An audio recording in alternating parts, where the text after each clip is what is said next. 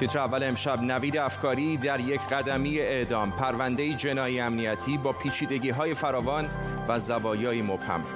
افزایش چشمگیر حجم اورانیوم غنی شده در ایران. سخنگوی سازمان انرژی اتمی می‌گوید ایران به ظرفیت قبل برجام رسیده. و تلاش مردی فرانسوی برای پایان دادن به درد و رنج بیماری با خودکشی و جنجال دوباره سر بحث اوتونازی. به تیتر اول خوش آمدید.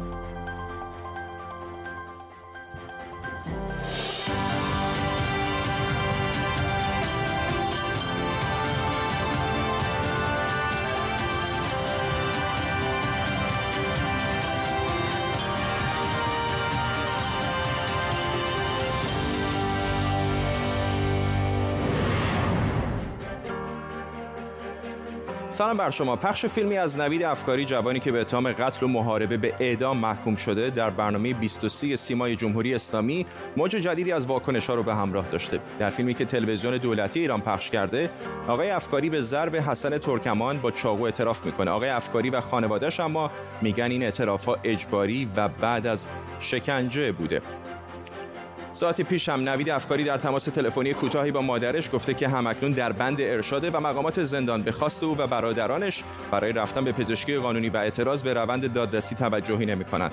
در طول نیم ساعت آینده با گروهی از خبرنگاران و کارشناسان این خبر و خبرهای دیگر رو دنبال می‌کنیم اول اما بریم به شیراز. حمید رضا جمشیدی اردکانی که در ابتدای پرونده برای مدتی وکیل آقای افکاری بوده و دیشب هم در برنامه 23 حضور داشت. از همین شهر با ماست. آقای جمشیدی اردکانی آیا شما هیچ موقع در مدتی که وکالت آقای افکاری رو بر عهده داشتید تونستید با ایشون به صورت خصوصی تنهایی گفتگو کنید؟ سلام عرض می‌کنم. بنده ایشون رو در یک نوبت که تقاضا کرده بودم برای ارجاع به پزشکی قانونی در معیت ریاست محترم دایره قتل اداره آگاهی استان فارس ملاقات کرد. پس یعنی تنها با ایشون نبودید هیچ وقت؟ هیچگاه ولی با وحید بودم. بعد چطور هستش که بدونی که با ایشون تنها بوده باشید و ادعای جدی که ایشون مطرح کرده در مورد شکنجه رو زیرش رو امضا کردید بدون حضور ایشون؟ ایشون حضور داشتن که امضا کردیم. چون بارها از ایشون خواستم که اگر که مورد شکنجه واقع شدن اعلام کنن. نامه از بازپرس گرفتیم ولی علیرغم درخواست های متعدد قبول نکردن که به پزشکی قانونی ارجاع بره. می‌دونید یعنی نگرانی که خیلی ها دارن این هستش که با توجه به اینکه ایشون تنها با شما نبوده و به حال در بازداشت نگرانی های امنیتی داشته چطور ممکنه اونجا در حضور ماموران امنیتی در مورد شکنجهش بتونه آزادانه صحبت بکنه؟ من بهشون اعلام کردم که هیچ مسئله برای شما به وجود نمیاد. اگر که مسئله هستش که تحت فشار هستید یا هر موردی بدون هیچ گونه ترس و واهمه به بنده اعلام کنید. که بیان داشتن خیر من خیلی سالمم و با من خوش برخورد هم شده خوش خوشرفتاری هم شده.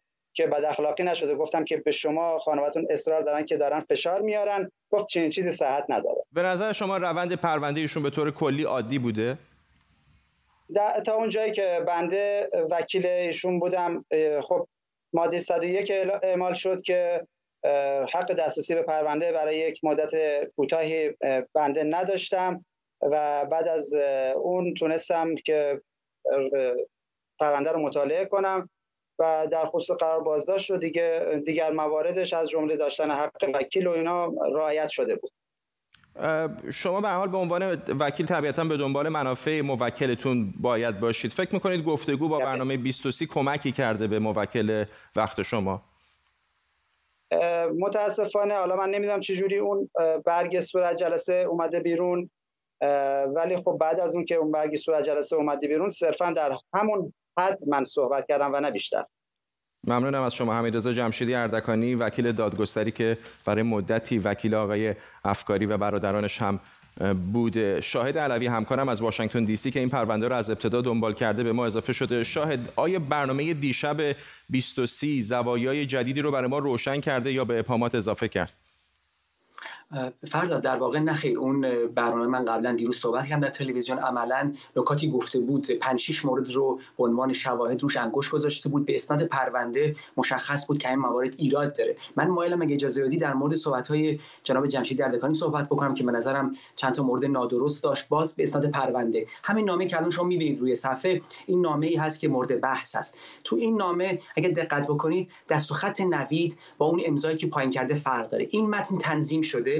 یک نام نوید افکاری نوشته شده. برای نوید بردن نوید دوباره زیرش دقت بکنید مشخصه. اسم خودش نوشته امضا کرده. یعنی تفاوت دستخط کاملا مشخصه. جناب آقای جمشید اردکانی گفتن که در حضور بنده امضا کرده فقط یک بارشون دیدم. درسته. ایشون فقط یک بار نوید دیده اما نکته خیلی مهم این هست که چون خودش در 23 گفت چند روز بعد نامه را امضا کرده. یعنی به هیچ عنوان این نامه در حضور نوید امضا نشده کسی نوشته این رو. برای نوید بردن در آگاهی در بازداشت در حضور افسر مجبور شده امضا بکنه. منتها زرنگی کرده اسم خودش نوشته که مشخص باشه این دستخط اون نیست. بعد بردن آقای اردکانی بیرون از آگاهی چند روز بعد امضا کرده. این خودشون گفتن. نکته دیگه که برای من در حرفای شما متاسفانه درست نبود این بود که ایشون گفتن که با دستور بازپرس پرونده برای بررسی شکایت شکنجه رفتن. در اون هزار صفحه پرونده ای که در دسترس هست. بنده هم دیدم دوستان دیگه در داخل ایران دیدن باش صحبت کردن. به هیچ عنوان هیچ دستوری از بازپرس برای اینکه از وکیل بخواد یا از آگاهی بخواد که شکایت اعمال شکنجه رسیدگی بشه وجود نداره. یعنی این این دستور وجود نداره. همون زمان بعد از شکنجه برای پیش بینی همچین روزهایی از ایشون یک دستخط نوشتن. ایشون رو مجبور کردن در همون شرایط استراری سلول انفرادی یعنی آگاهی اینو امضا بکنه. بعد بردن آقای جمشیدی متاسفانه بدون حضور ایشون خارج از آگاهی اینو امضا کرده. منتها امضا رو بالاتر براش خالی گذاشتن که این تصور به وجود بیاد که اینا با هم بودن و همونجا امضا شده. این خیلی مهمه. همین امروز هم ما دیدیم که برادران افکاری خود شما در خبر اشاره کردید. تماس گرفتن گفتن که ما کتک زده شدیم. امروز خبرش اومد و در شکایت نوشتن برای زندان که ما باید پشخانی بریم نشون بدیم که ما رو معمول زندان زدن. شکایتشون رو ارجاع ندادن. آگاهی ما می‌دونیم. این چیز روشنیه که هر کسی پاش اونجا افتاده باشه می‌دونه. روش های فنی برای کسب اقرار یعنی استفاده از کابل و کتک زدن. ممنونم از شما شاهد علوی همکارم از واشنگتن دی سی با ما. برای بررسی جنبه های حقوقی ماجرا از محمد مصطفی وکیل که از نروژ با ما همراه شده هم صحبت بکنیم. آقای مصطفی این پرونده به نظر دو بچه داره. بخشش امنیتی هست و یک بخشش جنایی هست. فکر می‌کنید چقدر این به پیچیده تر شدن پرونده در واقع کمک کرده؟ فکر می‌کنم بهتر باشه که من یه پاسخی بدم در مورد بحثی که الان شد که ارتباط هم به سوال شما داره. و اونم این هستش که خب اگر من پرونده مورد نظر رو نخوندم و اطلاعات من صرفا در رابطه با گزارش هایی که منتشر شده و برنامه که دیروز منتشر شد از صدا و سیما ببینید مسلم هست. هرچند آقای علوی عنوان کردن که نامه از باسپورس وجود نداره. ولی من فرض رو بر این می‌گیرم که نامه ای از باسپورس وجود داره مبنی بر اینکه آقای افکاری به پزشکی قانونی معرفی بشن. زمانی که باسپورس یک پرونده ای دستور قضایی صادر می‌کنه بر مرجع انتظامی که در اینجا اداره آگاهی هست لازم هست و این مرجع مکلف هست که دستور قضایی رو رعایت بکنه. اینکه اداره آگاهی به هر نحوی چنین صورت جلسه ای رو تنظیم می‌کنه به نظر من عمل غیرقانونی. و نکته دوم که باز هم ارتباط داره این هستش که فرق پرونده های کیفری و پرونده های حقوقی بر این هستش در رابطه با اقرار. اگه در پرونده های حقوقی یک نفر اقرار بکنه اون اقرار مورد توجه قرار می‌گیره. ولی زمانی که در پرونده های کیفری به خصوص قتل یک نفر اقرار به ارتکاب جرم می‌کنه این اقرار به تنهایی دلیل نمی‌تونه دلیل باشه مگر اینکه با دلایل دیگه ای ما اینها رو مقایسه بکنیم. خب دیشب در همین زمانی که یک سری دلایل دیگه آوردم مثلا اینکه مدعی شده بودن تلفن همراه ایشون در همون زمانی که مقتول به قتل رسیده همونجا بوده و گفتن یکی از کسانی که اون دور بر مغازه داشتم ظاهرا اونها رو دیده. چقدر اینها محکمه پسند هستن؟ نه اون اون تلفن بحث تلفنش گویا یک ساعت قبل از این اون فیلمی که منتشر شده یک ساعت قبل از وقوع حادثه بوده وقوع جنایت بوده. و می‌خوام این رو عنوان بکنم. زمانی که یک نفر اقرار انکار می‌کنه بر اقرار خودش این انکار بعد از اقرار میبایست مورد توجه قرار بگیره. من ندیدم که دلایلی در پرونده وجود داشته باشه لاقل از این چیزهایی که الان منتشر شده نشون بده که این اقرار می‌تونه صد درصد درست باشه. ممنونم از شما. محمد مصطفی وکیل از نروژ با ما.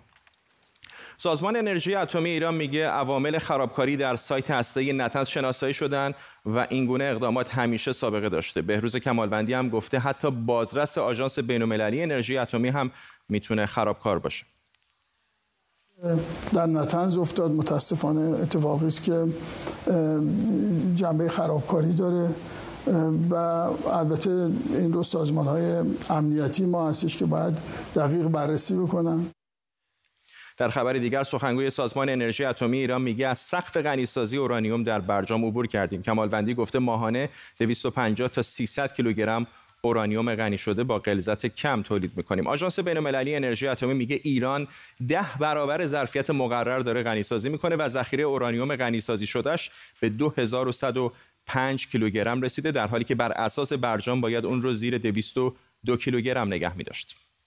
اعلام کردیم که دیگه هیچ تعهدی رو به لحاظ فنی نمیپذیریم. همه تعهدات رو کنار گذاشتیم. ایران برای ساخت بمب اتمی به 1050 کیلوگرم اورانیوم غنی سازی شده نیاز داره. البته این اورانیوم باید تا 90 درصد غنی سازی شده باشه و یک سری مراحل پیچیده دیگر رو هم طی کنه. با اعتراض سه کشور اروپایی در برجام شورای حکام آژانس بین‌المللی انرژی اتمی اواخر خرداد ماه یک قطعنامه علیه ایران تصویب کرد. بعد از اون رئیس آژانس در سفری به ایران برای دسترسی به دو سایت مشکوک در حوالی تهران و اصفهان با مقامات ایران به توافق رسید. مارک فیتزپاتریک کارشناس مؤسسه بین‌المللی مطالعات راهبردی و کارمند سابق وزارت امور خارجه آمریکا از واشنگتن دی سی با ماست آقای فیتزپاتریک آیا این افزایش میزان اورانیوم غنی شده در ایران به شکلی نقض تعهدات برجام از سوی ایران هست؟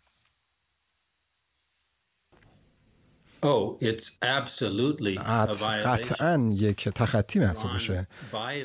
ایران تمام تعهدات برجامیش رو تابستان گذشته نقض کرد. وقتی که از سقف 300 کیلوگرم گذشت. و از اون زمان به بعد ذخیره اورانیومش رو مرتب داره اضافه می‌کنه. البته تمام این مسائل اتفاقش به این افتاده به خاطر اینکه امریکا خارج شده از برجام. و تحریم علیه ایران گذاشته. ولی قطعا یک نوع نقض محسوب میشه. در شرایطی که ایالات متحده به دنبال تمدید تحریم های تسلیحاتی ایران هست اما آیا افزایش غنیسازی اورانیوم فکر می‌کنید در ایران داره به این کشور کمک می‌کنه؟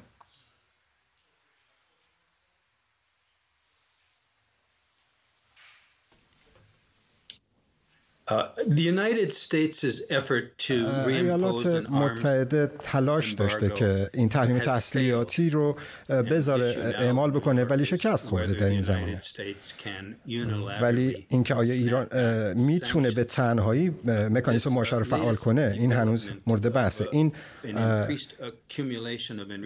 در زمینه که ایران داره ذخیره اورانیمش رو زیاد افزایش میده و این باعث میشه که ایران نتونه پروندهش رو کمکی به پرونده ایران نمی‌کنه. به خاطر اینکه در عین حال همه افراد حتی دومینیکن همه فکر می‌کنن که ایالات متحده جایی و امکانی برای فعال کردن مکانیسم ماشه نداره. ولی من فکر می‌کنم این موضوع به مسئله سیاسی داخلی ایران برمیگرده. مارک فیتزپاتریک در واشنگتن دی سی ممنونم از شما. روسیه گفته علاقه به رقابت تسلیحاتی با ناتو نداره اما در پاسخ به اقدامات غیر دوستانه ناتو مجبور توانایی نظامیش رو افزایش بده. این موضع روسیه در واکنش به توافق هفته پیش اعضای ناتو برای افزایش ظرفیت نظامی در شرق اروپا است. ناتو دلیل این توافق رو افزایش توان نظامی کشورهای اعلام کرده که در معرض تهدید تهاجم نظامی روسیه هستند. هرچند ناتو هم تاکید کرده که قصد رقابت تسلیحاتی با روسیه نداره. مصدق پارسا از مسکو با ماست با جزئیات بیشتر. مصدق. وزیر دفاع روسیه در بیانیاتی که دیروز داشت در چندین مورد ناتو مورد انتقاد قرار داد. از جمله تلاش ناتو برای ایجاد فضای نظامی و نظامی سازی دریای سیاه که به قول وزیر امور دفاع روسیه یک نوع تهدید برای روسیه به شمار میره. و آقای شایگو گفت که روسیه قصد نبرد تسلیحاتی و رقابت تسلیحاتی با ناتو نداره. اما همه کار به خاطر دفاع از آنچه که تهدیدهایی بر علیه روسیه شمرده میشه انجام خواهد داد. انتقاد دیگری که وزیر دفاع روسیه مطرح کرد این بود که ناتو در تلاش هست تا نیروهای بیشتری را به لهستان بفرسته که به گفته وزیر دفاع روسیه در حال حاضر هم شماری نیروها در اونجا به بیش از ده هزار تن می‌رسن و افزایش این نیروها باز هم می‌تونه خطری رو برای روسیه پیش کنه. یک از مسائل دیگری که وزیر دفاع روسیه به اونها شاکی بود و از اون انتقاد داشت این بود که در جریان شیوع کرونا بارها مسکو از ناتو درخواست کرده تا این پیمان و کشورهای عضو این پیمان تمرینات نظامی کمتری را در زمان شیوع کرونا انجام بدن. وزیر دفاع روسیه گفت که ناتو به هیچ کدام از درخواست های مسکو پاسخ روشنی نداده و برعکس این کار رو تکرار کرده که توضیح وزیر دفاع روسیه از اینا اقدامات غیر دوستانه ناتو تلقی میشه. مصدق پارسا در مسکو ممنونم از تو. اما در همسایگی روسیه در بلاروس برای چندمین هفته پیاپی تظاهرات اعتراضات و اعتصاب علیه لوکاشنکو که میگه برای ششمین بار رئیس جمهوری این کشور شده ادامه داره. ناتالیا زوکاوا از معترضین از شهر مینسک دقایق قبل به تیتر اول گفت که مخالفان همچنان به اعتراض ادامه میدن. امروز دولت تلاش کرد که مانع از برگزاری تظاهرات بشه و شروع کرد که از اول صبح مخالفان رو دستگیر کنه و اینترنت موبایل رو قطع کنه. ولی با این حال صدها هزار نفر از مردم در خیابونها راهپیمایی کردند. پلیس و ارتش با گاز اشکاور به معترضان حمله کردند و صدها نفر رو دستگیر کردند. دقایق پیش هم وزارت کشور بلاروس تایید کرد که حدود 100 نفر از معترضان رو امروز بازداشت کرده. مردی فرانسوی در فیسبوکش اعلام کرده که به دلیل رنج شدید از یک بیماری لاعلاج نادر می‌خواد خودکشی کنه و مرگش رو به صورت زنده در فیسبوک به نمایش بذاره. فیسبوک اما امکان پخش زنده رو برای یک هفته از او گرفته. این خبر حالا بحث اتونازی که به فارسی مدل های زیادی براش مثل بهمرگی یا مرگیاری عنوان شده رو دوباره داغ کرده. اما اتونازی چیه و چرا اینقدر مخالف و موافق داره؟ اتونازی یا کشتن دلسوزانه یعنی کشتن یک فرد به خواست خودش برای پایان دادن به درد و رنج یک بیماری لاعلاج. موضوعی بسیار پیچیده که مخالفان و موافقان زیادی داره. دلیل اصلی موافقان اینه که بیمار باید حق انتخاب داشته باشه حتی برای مرگ. حالا دیگه درد به حدی رسیده که دیگه قابل تحمل نیست. من از شدت درد شبی پنج تا شیش بار از خواب بیدار میشم. حالا دیگه میگم بس. مخالفان اما میگن این کار ارزش و حرمت زندگی رو زیر سوال می‌بره و این خطر هست که بیمار تصمیمش اشتباه و احساسی باشه یا حتی درمانی برای بیماریش پیدا بشه. قوانین در کشورهای مختلف متفاوته. مثلا در آمریکا فقط در بعضی از ایالتها این کار ممکنه. این نقشه کشورهایی رو نشون میده که به شرط به شروطی و تحت شرایطی اجازه خودکشی رو فراهم می‌کنن. یکی از آزادترین کشورها در این زمینه سوئیسه. هر سال بیماران زیادی از همه جای دنیا برای پایان دادن به زندگیشون به این کشور سفر می‌کنن. در فرانسه اما فقط مرگ از طریق فرو بردن بیمار به خواب عمیق تا مرگ قانونیه. بریم به پاریس. نیلوفر پور ابراهیم همکارم و همینطور دکتر ایرج صبحانی پزشک و استاد علوم پزشکی از همین شهر با ما هستند. با همکارم شروع می‌کنم. نیلوفر داستان این آقا از چه قراره؟ می‌دونم که حتی از رئیس جمهوری فرانسه هم درخواست کمک کرده بود. بله همونطور که گفتی اوتانازی در فرانسه غیر قانونی فقط قانونی در سال 2016 تصویب شده که همونطور که گفتی اجازه به بیهوش کردن بیمار برای مدت طولانی رو میده و هدفش کشتن بیمار نیست یا پایان دادن به زندگی بیمار نیست. فقط کاستن از زجر و رنج اون در این مدتیه که حالا به مرگش منتهی میشه و فقط برای بیمارانیه که وضعیت خیلی وخیمی دارن و زمان زیادی براشون باقی نمونده. این موضوع شامل حال الان کوک بیماری که ازش صحبت می‌کنی نمی‌شده او از رئیس جمهوری فرانسه هم درخواست کمک کرده تا اجازه در واقع پایان دادن به زندگیش به کمک پزشک و دکترها رو بده که رئیس جمهوری فرانسه گفته که در واقع همدرد او هست ولی فراتر از قانون نمی‌تونه کاری انجام بده و بنابراین موافقت نکرده با درخواست او. چیزی که باعث شده که از شب گذشته او بگه که دیگه دست از نوشیدن و خوردن و آشامیدن و حتی خوردن داروهاش می‌کشه تا به زندگیش پایان بده. و این رو یک حرکتی دونسته برای اینکه توجه رو جلب بکنه برای اینکه قانونی که در فرانسه وجود داره رو تغییر بده کمک بکنه به مرگ با عزت برای بیمارانی که مثل او از 57 سال زندگیش رو 37 سالش رو به این بیماری مبتلا بوده و با رنج و سختی زندگی کرده و میگه که این زندگی رو نمی‌تونه بیشتر از این تحمل کنه. دکتر سوپانی از جان شیرین تر که چیزی نیست. به حال این کسانی که تصمیم می‌گیرن که جانشون رو در واقع به پایان برسونن زندگیشون رو برای اینکه از درد و رنجشون کم بشه بدون شک تصمیم بسیار سخت و جدی است برای خود اونها. چرا قانونگذاران چرا جامعه پزشکی خیلی هاشون مخالف هستن با چنین امکانی؟ با عرض سلام خدمت شما و بینندگان. همینجور که مخبر شما گزارش داد این شخص بیمار مبتلا به بیماری ناعلاج نزدیک سی سال هست در این وضعیت زندگی می‌کنه. و شما تصور بکنید اگر قرار بر این بود که یک تصمیم بلا بازگشت گرفته بشه در مدت این سی سال معناش اینه که این شخص در احساساتش دیدش نسبت به خودش به اطرافیانش به دنیا به طبیعت به هستی در این سی سال تغییر نکرده. واقع قضیه این که این چنین نیست. برداشت فلسفی که نسبت به مرگ هست همونجور که شما هم گزارش دادید بر استوار بر دو تا بینشه. یه بینش این که آیا بودن ما حیات ما هستی ما تمام و کمال یا به طور انحصاری در اختیار خود ما هست؟ طبیعی پاسخ این سوال نه هست. گویی این که معناش این نیست که ما دخیل در نوع مردنمون نیستیم. به همین علت هستش که من به کمک سه تا از همکارانم متخصص جراحی اعصاب پروفسور نوزر آقاخانی کمک کاظم ایزدی جامعه شناس حسن فرشتیان حقوقدان و مجتهد و خود بنده کتابی رو در ایران منتشر کردیم دو سال پیش تحت عنوان اوتانازی بهمرگی و چالش های آن. به این منظور که شهروندان به این بحث بپردازن. یکی از جنبه های مثبت اقدام آقای کوک اینه که جامعه رو مجبور داره می‌کنه به این بحث بپردازه. در این حال پوزیسیونی که و صحبت که آقای مکرون می‌کنه درسته. آقای مکرون به زعم این که رئیس جمهور هست بالای قانون نمی‌تونه تصمیم بگیره.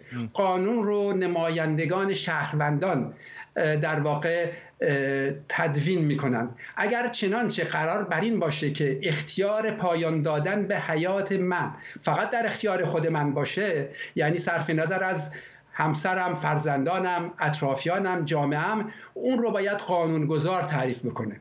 این در اختیار شخصیت نیست. بحث است که می‌تونه خروجی های متفاوتی از نظر حقوقی قانونی در کشور آقای صبحانی به حال اگر کسی واقعا بخواد خودش رو بکشه و امکان فیزیکیش رو داشته باشه ممکنه با اسلحه مثلا بخواد جون خودش رو بگیره. کسی که نمی‌تونه جلوی خودکشی فرد رو بگیره اینها افرادی هستن که در شرایط بسیار دشواری هستن. معمولا مایچه‌هاشون کار نمی‌کنه اعصابشون کار نمی‌کنه و این امکان فیزیکی رو ندارن که جون خودشون رو بگیرن. آیا به نظر شما دولت و جامعه پزشکی نباید به این افراد حداقل این حق انتخاب رو بده. می‌خوام بپرسم مثلا تفاوت این با چیزی مثل سخت جنین که میگیم حق زن هست چه چیه؟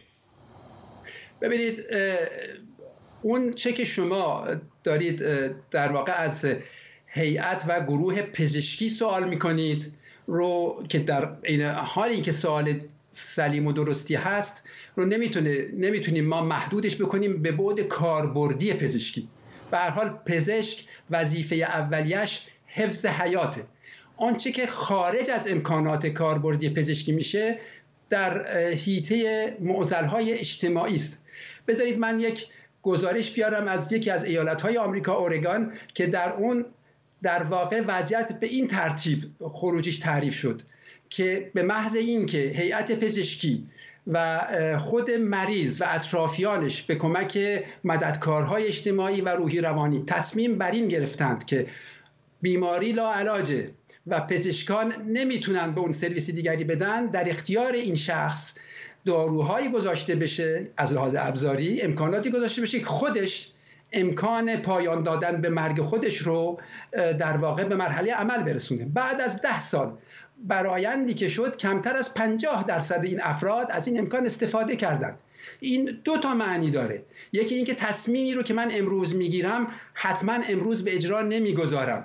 دو معناش اینه که در طول زمان ممکنه با وجود این امکان پایان دادن من نظرم تغییر بکنه. اون چی که مسلمه و شما اشاره کردید در فرانسه دعوت و تشویق به خودکشی جرمه منتها نه در فرانسه و نه در هیچ جای دنیا اگر کسی اقدام به خودکشی بکنه بله. او رو محاکمه نمی کنند ممنونم این دو تا مقوله متفاوت است. یک اقدام شخصی رو شما نمی‌تونید در اختیار عموم بذارید. بله. وقتی در اختیار عموم گذاشتید مدعی عموم هم می‌تونه بگه من ناظرم بر این عمل بنابراین باید قانون گذاری بشه دکتر ایرج صبحانی ممنونم. وقت برنامه به پایان رسید. دکتر ایرج صبحانی و همینطور همکارم نیلوفر پور ابراهیم هر دو از پاریس ممنونم از شما که در این بحث جنجالی شرکت کردید. ما هم می‌رسیم به پایان تیتر اول امشب. تا فردا همین موقع بدرود.